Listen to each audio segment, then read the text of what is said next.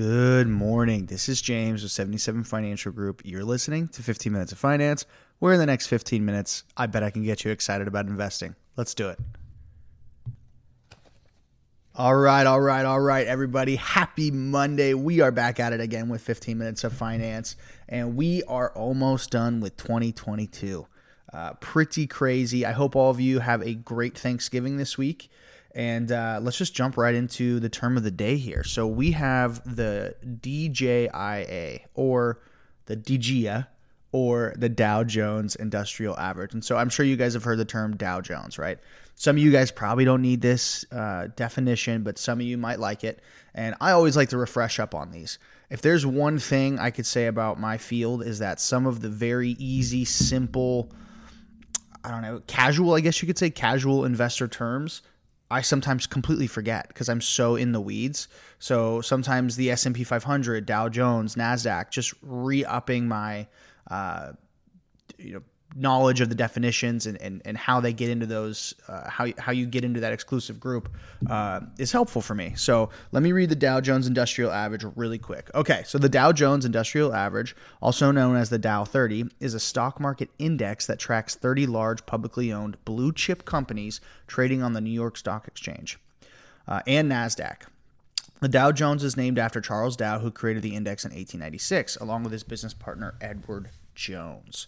Uh, okay, so that was pretty pretty vague and, and and high level there. But the Dow Jones guys, it's not the 30 biggest companies. It's just uh, oh, let me let me put it this way. To get into the S&P 500, there's like a very uh, outlined and scripted step-by-step process and things that need to be met by a company to be able to meet that. Same with the Nasdaq. Uh, but the Dow Jones is a little bit more vague. So you just have to be a company with a great reputation. So that's think blue chip, like great reputation. You have to be, you have to want to have a lot of investors. So typically they have a large market share.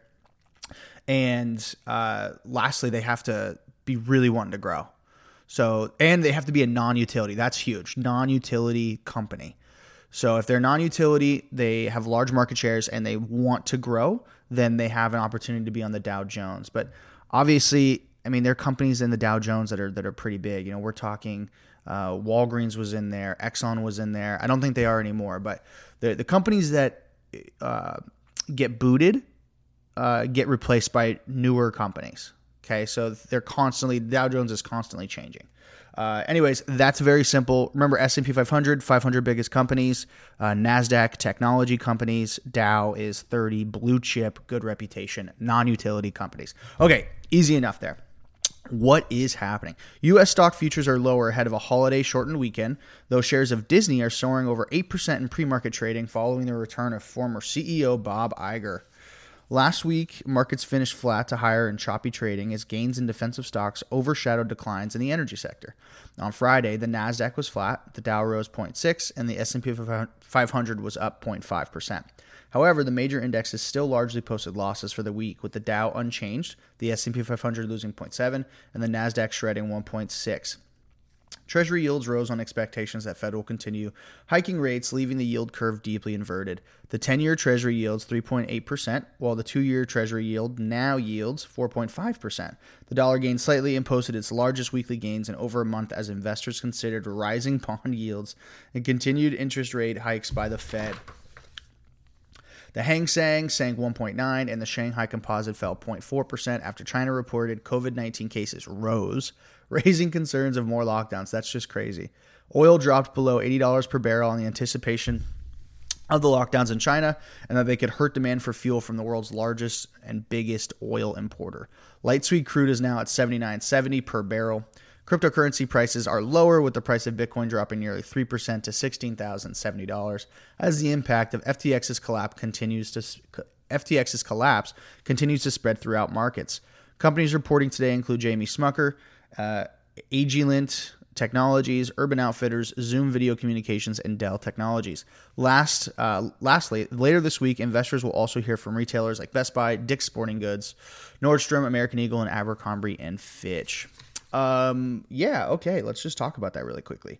Not the largest companies reporting this week, but it, it's it, it's still it's still going to be a good week. You know, it's obviously pretty big retail, I would say, and then Zoom. Uh, Zoom guys, Zoom became huge during COVID and then just kind of tapered off. It's slowly been falling.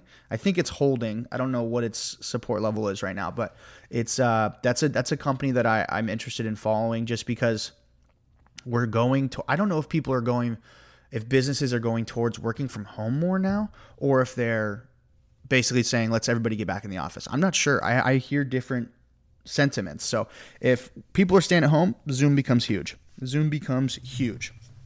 Uh, let's see. Well, let's look at some head. Oh, hold on. Let me talk about this. So the FTX crash. We talked about that last pod. Uh, guys, that is. I still can't wrap my head around it. It's like wildly fraudulent. It's evil if you really think about it. And my problem is is that he did this corruption with people's money under the guise of doing good. Like a lot of people invested in FTX over Coinbase, over some of these other uh, crypto markets, or um, sorry, crypto broker dealers or uh, custodians, because he said, "Hey, look, all this money I'm going to make, I'm going to give it back. Like I'm going to invest in environment and um, homeless and in mental health. All this, all these different." I, I don't even know what you'd call it, uh, nonprofit organizations and although he did do some of that, a lot of it was corrupt. And um, I just can't fathom. I can't fathom doing that with people's money. So it's very, very sad, and I still haven't gotten used to it. He's on his way to jail right now, and we will see what happens. His girlfriend's going to get in big trouble too. That was a weird situation. Uh, this is my advice to everybody, and this is although I have a little bit of money in crypto, it's nothing crazy. It's very, I mean, pennies. Okay, we're not we're not talking a lot of money here. Um, my advice is this: if your advisor can't explain it to you like a third grader, like if they can't explain it like a third grader, and if you can't understand it like a third grader, then don't don't invest in anything. Don't invest in it. Okay, so my my thought process is if I can't explain it uh, successfully to a third grader, then I don't really understand it. That's that's my philosophy as an investor, as an advisor, and so I stay away from those things. And I'm telling you, I still have a hard time understanding the crypto markets and any use for any of these. I still have a hard time. Now, I did make some money on some of the crypto maybe a year ago uh, with some of these meme coins, and I just was having fun. I was just having fun. I wasn't trying to invest. It was just a joke. If I would have lost the money, I wouldn't have cared. But I don't understand it still. And I'll be completely honest. I don't understand it. And I don't recommend people invest in things they don't understand. And maybe maybe it's just me. Maybe I'm not smart enough, but it's uh it's just sad. I, I can see a lot of people losing a lot of their money thinking that this was the future for them. So, uh, okay, enough of the sad stuff. Let's get to some of these headlines here.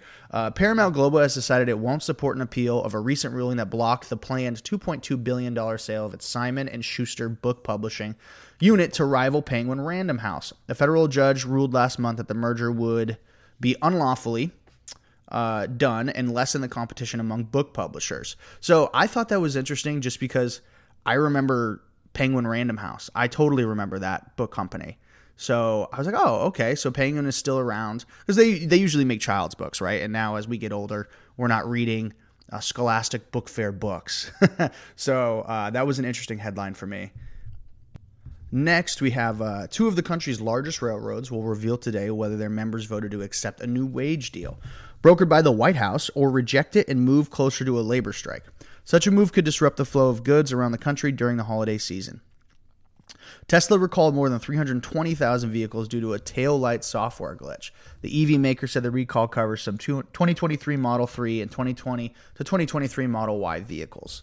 Uh, another one that I would have put on here that isn't on here, which is concerning, is that a lot of people who don't like Elon Musk are starting to play unfair with Twitter and I think it's going to affect Tesla. And what I mean by that is some people are posting whole movies on Twitter and then tagging like the um, the well, producing company. Geez, I, my brain went dead there. Yeah, the producing company of the film, just so that way they could try and start lawsuits against Twitter.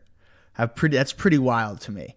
Uh, and it's there's there's hundreds of people doing this, and some of the Tesla investors are worried that Elon can't wear two hats, which is listen, that's possibly true. We all only have 24 hours in a day. He's got a family.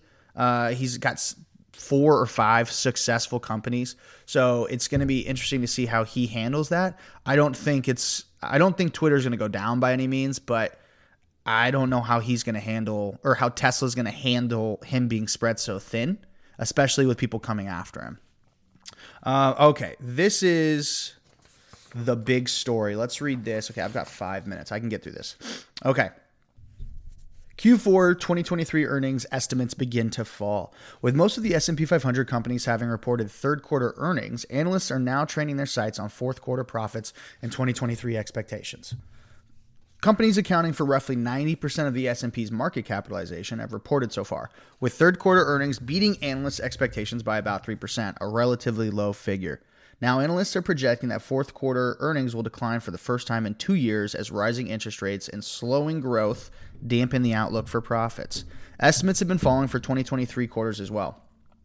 Goldman Sachs recently cut its 2023 S&P 500 earnings per share growth forecast to zero, citing weakening profit margins. Stocks have seen earnings per share forecasts fall by 15% in the past 6 months, according to FactSet. For the fourth quarter, analysts are forecasting a 0.4% fall in year-over-year earnings for the S&P 500 companies according to IBES, IBES stat, uh, data. That compares with the 5.8 increase forecast on October 1st. The last time there was a quarterly decline in the S&P 500 earnings was in the third quarter of 2020 when companies were reeling from the onset of the COVID-19 pandemic. Uh, okay, so what is what does any of this really mean? Uh, to me, it means nothing. Uh, I, I don't I don't read that and say that doesn't sound good. Uh, to be honest, I would say Goldman Sachs is probably overestimating here. I think, or underestimating. I, I don't, I don't think we're going to see companies lose money next year. I don't know what about that. Inflation's already started to go down. Um, people are still spending money. All these, we're about to have retailers make a lot of money just because it's the Christmas season. So I bet at the end of this quarter, they change this again. Oh, excuse me. Uh, I bet you they change this again, and it's probably going to be more of a positive outlook. But I will I will say this, and I, I've preached on this for since COVID now. If companies stop making money, it it the the stock market will go down. It will go down pretty egregiously, in, in my opinion. Uh, and the way the way we look at it is like this. So if you're trying you're on you're trying to lose weight. Okay, say you're trying to lose 20 pounds and you work out really hard and you're eating more healthy foods, you're eating out less. Okay, so you're doing two things that immediately can help you lose weight, right? But you're still eating too many calories. Okay, the calories are profit for companies. Okay, so if you keep if you eat too many calories, it will it does not matter how much you work out or what kind of food you eat, you're gonna gain weight. Okay, it's the same thing with the way I value companies. Inflation can happen. Okay, uh, market sentiment can happen. Negative market se- sentiment can happen. But if companies keep making money, their stock's going to go up. Okay, if you keep eating calories, you're gonna gain weight.